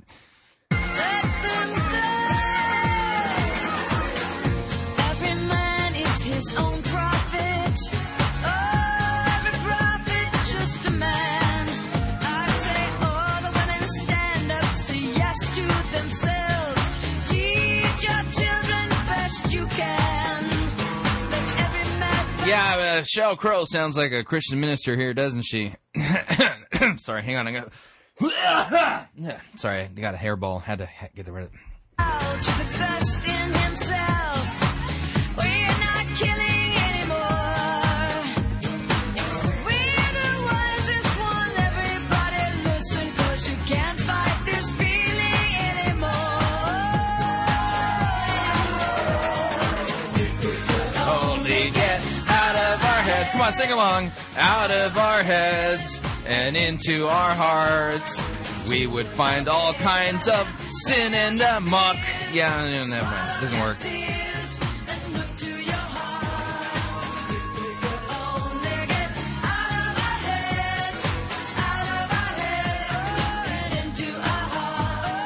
Uh, keep in mind, this is a vital part of this particular sermon.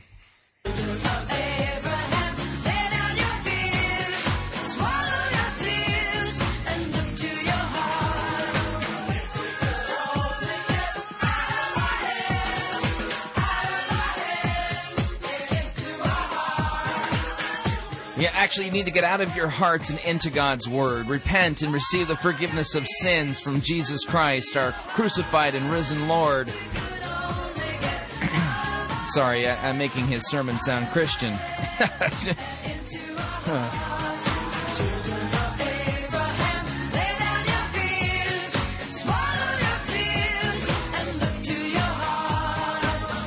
That's right. This is from the Apostle Sheryl Crow. um, rethinking sermons. Um, that sounds like a good idea. Yeah, Yeah, I think- I you might want to take that advice and get back to actually doing correct sound exegetical work. I think you guys will just take care of that from now on. Uh, uh, yeah, and, and I'm sure there's a lot of wonderful conversations happening around. And if you did write something down, please, uh, please hand that to me uh, on your way out today. So thank you for that. So there are a lot of things uh, that I think we can rethink as we enter into this conversation. And clearly, if our Savior, Jesus Christ, can maybe be wrong just once, He wasn't.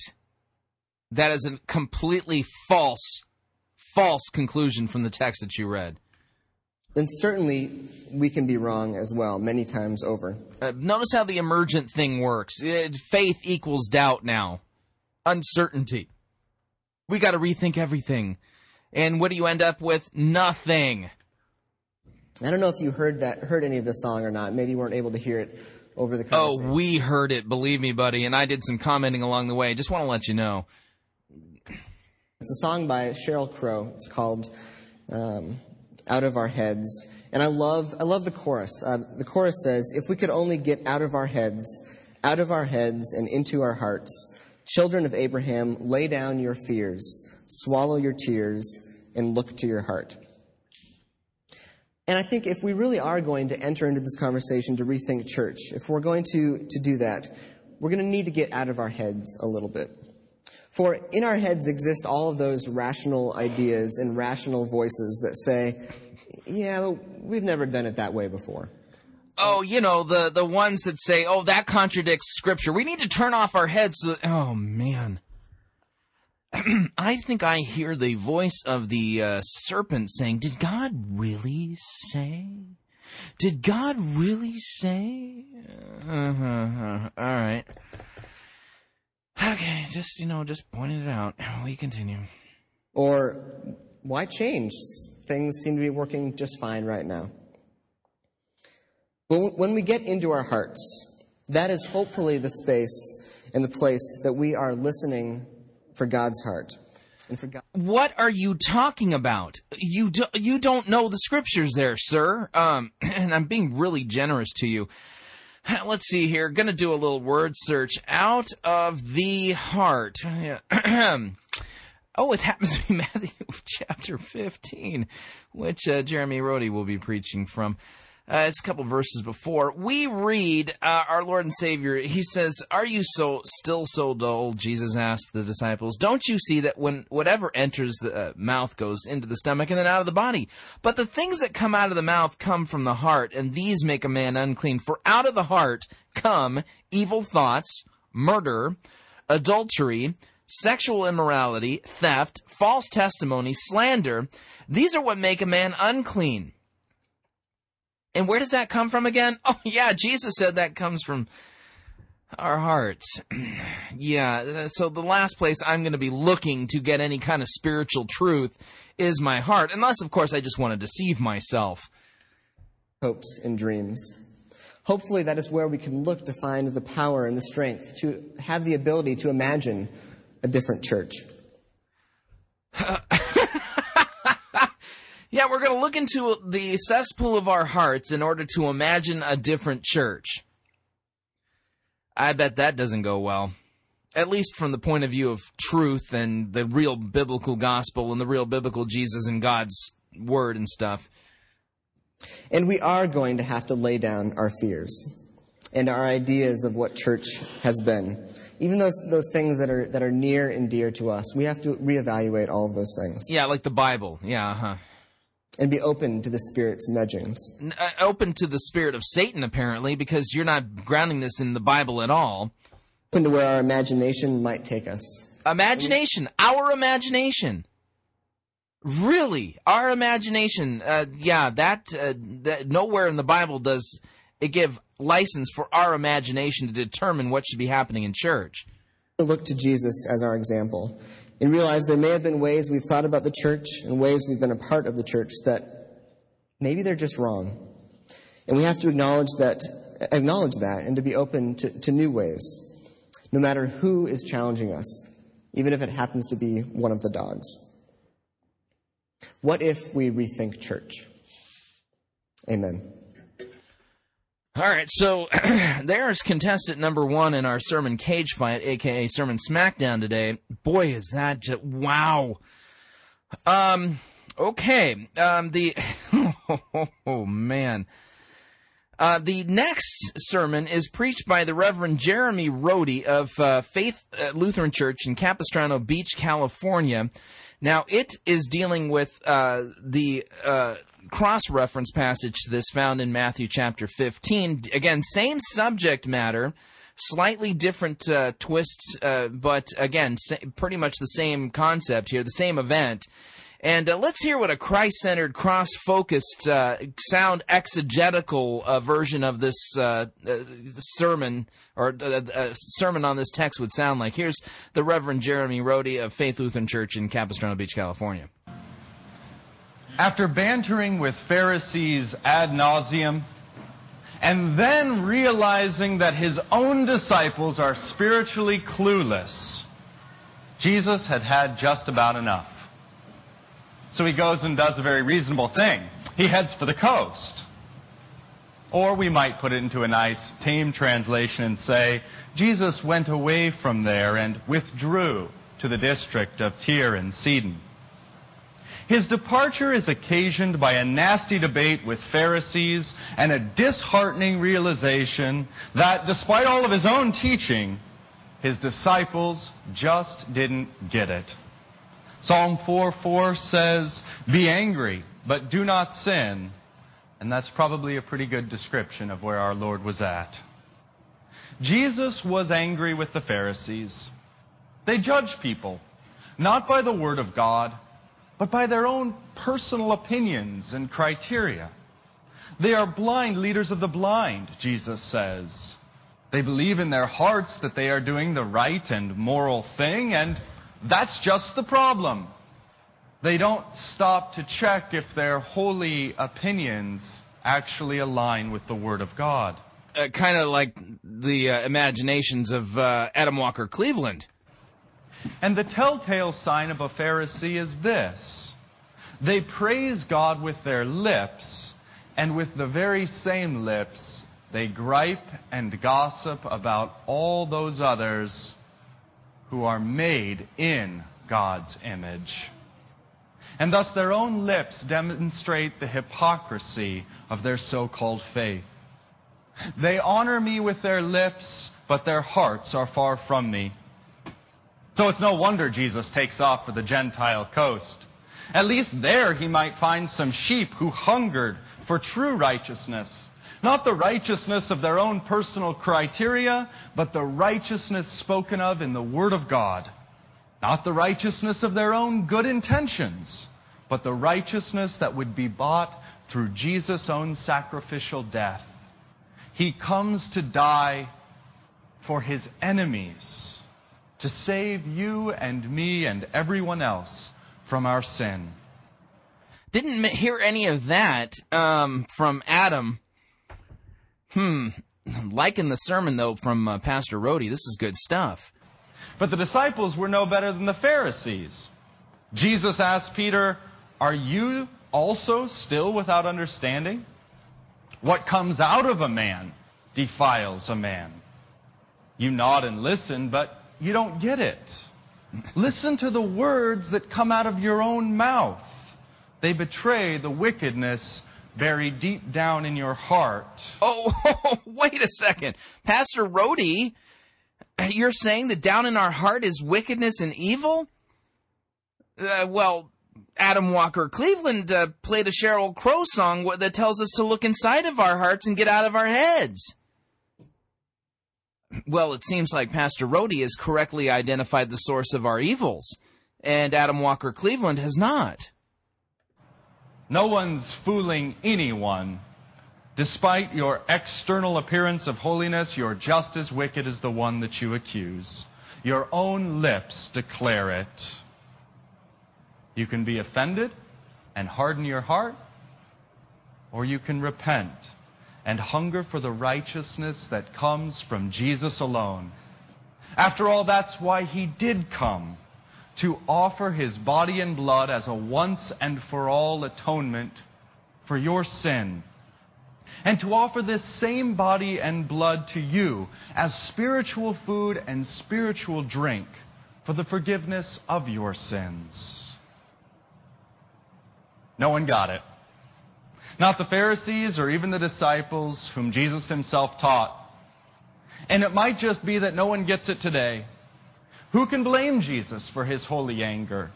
His death and payment for our sin are mocked by those who condemn others apart from the Word of God. His body and blood are despised by those who would commune without fully forgiving those others for whom he died. And this evil right now is just the blossoming of the ungodly flower that was already budding right before Jesus' eyes. So it's no wonder that he leaves Israel to go looking for the lost sheep in Gentile cities. There's only so much holy hypocrisy and spiritual stupidity that the son of David can take. The people who should get it don't get it. In the kingdom that Jesus is bringing, up is down, death is life. The self proclaimed righteous are wicked, and the self proclaimed wicked are righteous for his sake. But no one gets it. So Jesus goes looking for lost sheep, and up comes a Gentile woman, a Canaanite, and big surprise, she needs something. But right away, you can see that this woman is different than the Pharisees. She's even different than the disciples. Have mercy on me, O Lord, son of David. My daughter is oppressed by a demon. Jesus answers her not a word. She keeps on crying out, imploring, pestering. The disciples get annoyed. She's following us. She's a weirdo, a stalker. Send her away. He stonewalls her. I didn't come for you, he says. I came for the, the sheep of the house of Israel. Well, so much for the politically correct Jesus. He's telling her to her face, I came for the Jews, not for you. First, she gets the silent treatment. Then she gets stonewalled with an ethnic insult to boot.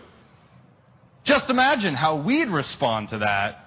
We'd be out of there so fast. Before you could say Hosanna, we'd be behind our computers typing the nastiest email we could muster. We'd withhold our offering, find a different church, let all our friends know that this Jesus guy and his church, well, they're just a bunch of jerks. Not this woman. This woman isn't like you or me. She isn't like the Pharisees, and at this stage of the game, she isn't much like the disciples either. She gets disregarded, but still she clings to Jesus. She gets denied to her face in front of others, humiliated, and still she clings to Jesus. And now she kneels before Jesus, worshiping, pleading, Lord, help me. And you know what happens next. Jesus calls her a dog. OMG. No, he did not.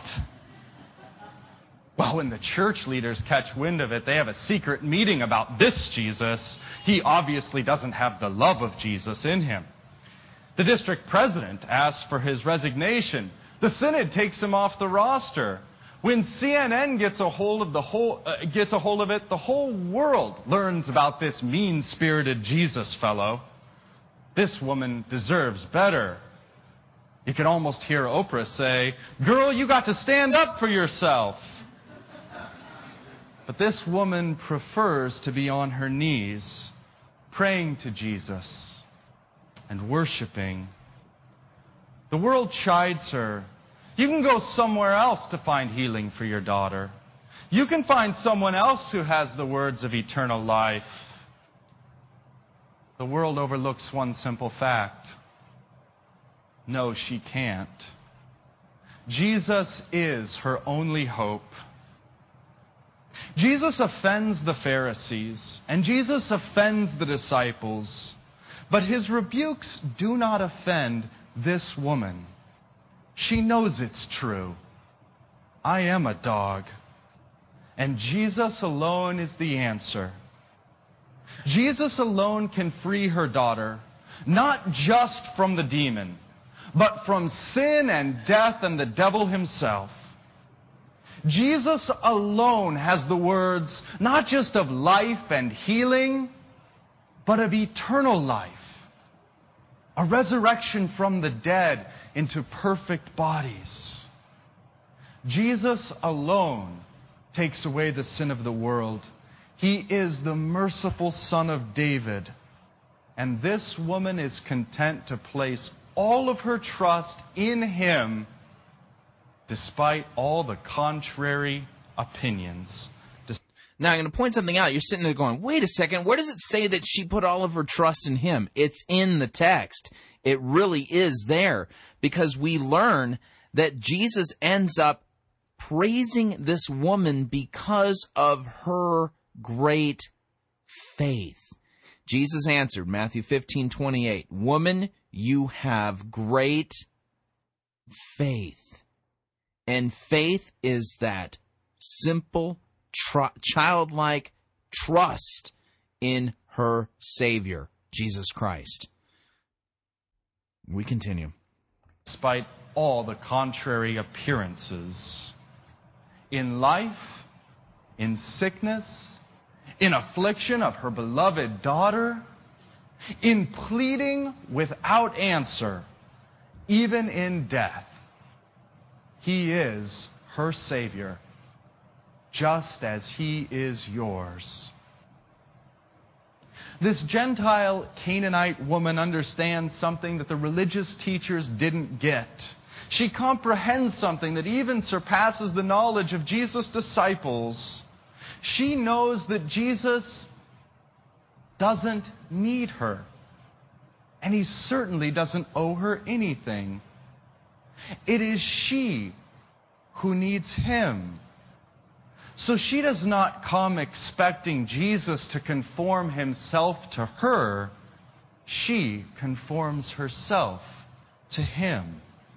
Notice here, Jeremy Rhode is literally exalting Jesus Christ.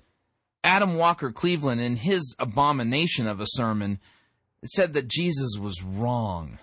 He tears Jesus down and then uses that as a, some lame excuse for we can now, well, we could be wrong too, and we should rethink church and con- reconsider how we do it. Because if Jesus can be wrong, that's not in the text at all. Jeremy Rhode here is pointing out the divinity of Christ, the exclusivity of Christ, the Christ who is our great God and Savior, and pointing out the fact that this woman clung to and had faith in and was tenacious with and was uh, this exalted God, Jesus Christ. Two completely different Jesuses that we're dealing with here. Jeremy has the biblical one. Adam Walker Cleveland, he has the the Jesus the serpent uh, proclaims. Did God really say? Uh, apparently, he was wrong. And in our own egotism, we forget what this humble woman understood. Jesus doesn't need anything from us. He certainly doesn't owe anything to us. Jesus didn't need this woman's approval or her vote in church council. He doesn't need her good works or offerings. He doesn't even need her faithfulness or service. It might just break our fragile little egos in two, but Jesus doesn't need us. He doesn't even need us to be His faithful servants, His overzealous watchdogs. He doesn't need us to run His church. As Lord, He handles that just fine Himself. Jesus doesn't need us at all, but we desperately need Him. And that's what this lowly Canaanite woman understood. Lord, I don't deserve a single word from you. I deserve silence. But speak to me in mercy anyway. Lord, I don't deserve a blessing from you. I deserve a rebuke. Help me anyway. Yes, Lord, I am a dog. Yet even the dogs eat the crumbs that fall from their master's table. And Jesus answers her, O woman, great is your faith. Be it done for you as you desire. And her daughter was healed instantly. Jesus doesn't need the woman, but the woman needs Jesus. The very same is true for each one of us. We need our own self righteousness and hypocrisy forgiven. So Jesus came to be wounded for our transgressions. He came and laid down his life, having his hands and feet pierced to pay the penalty for our sin. We need our foolishness and our egotism, our carelessness with the things of his church to be forgiven and washed away. So Jesus came to lay down his life as a ransom for you, so that you might be forgiven and have eternal life, being washed in his blood. We hunger and we thirst, not for self justification, not for vindication in the eyes of others, but for the righteousness that comes from Jesus alone, from his holy absolution, from his warm invitation take, eat. And we too rejoice with the Canaanite woman as those who eat the crumbs that fall from this, his table. As those who know the joy of salvation, whose hearts overflow with it, and with the wonderful freedom of the forgiveness of our sins. He feeds the hungry with good things, and his blood washes the foulest clean. He's not afraid to be the God of dogs. But even so, by his blood, he has washed you. And in this baptism, he has removed your sin. He has adopted and made you children of Israel, children of his household forever. Indeed, in Christ, you are dogs no more. And so, his blood washes the foulest clean. Yes, that's even you and me. And yes, that's even those sitting in the pew next to you. In Jesus' name, Amen. Amen. Is there any comparison here? I, I, I that was, uh, I mean, as far as the cage fight, the sermon smackdown goes, that wasn't even. We don't even need to go to the judges for a decision. That was a knockout. Jeremy Rhode proclaiming and exalting Jesus Christ and Him crucified, calling us all sinners and pointing out the fact that out of our hearts come all wickedness and deceit and evil, and that we need to be redeemed of it, and that we're all dogs. But in Christ we are dogs no more, forgiven, cleansed, renewed, our sins washed away. All of that in just that short 14 minute long sermon from Jeremy Rhode and then Adam Walker Cleveland did I mean that wasn't even close. It wasn't even a fair fight. Because one was proclaiming the true biblical Jesus and the true biblical gospel, the other one was using God's word to create all kinds of mischief and doubt and disbelief in who Jesus is and what he's done and what the nature of the church should be. Unbelievable. That was a great sermon by Jeremy Rhode. Well, folks, uh, we're rapidly approaching the end of another edition of Fighting for the Faith, and I need to remind you Fighting for the Faith is listener supported radio. That means your financial support is vital for us to continue bringing Fighting for the Faith to you and be able to do this type of work, this discernment work of comparing what people are saying in the name of God to the Word of God and to proclaim Christ and Him crucified for our sins. Would you consider partnering with us? In fact, more than consider, would you partner with us? You can do so a couple of ways. You can visit our website, fightingforthefaith.com, and click on one of our friendly yellow donate buttons. or you can make your gift payable to Fighting for the Faith and send it to Post Office Box 508, Fishers, Indiana, zip code 46038. Well, we are at the end of another edition of Fighting for the Faith, and I hope that you have a, a fine remainder of your uh, Labor Day uh, holiday. And uh, like I said, we'll be back in studio tomorrow, but uh, more than likely, I will not be able to get a, a edition of Fighting for the Faith, a new one up for Wednesday, Thursday, or Friday, because I'm taking a short trip out of town uh, to uh, for, to go to a conference. And uh, as a result of it, I did want to make sure that we did get a couple of new editions in this week, because it's it's a long time to be away from the microphone. Now, if you'd like to email me regarding anything you've heard on today's edition or any previous editions of Fighting for the Faith, you can do so at talkback at fightingforthefaith.com or look me up on Facebook or follow me on Twitter. My name there is Pirate Christian. Until uh, tomorrow, may God richly bless you in the grace and mercy won by Jesus Christ and his vicarious death on the cross for your sins. Amen.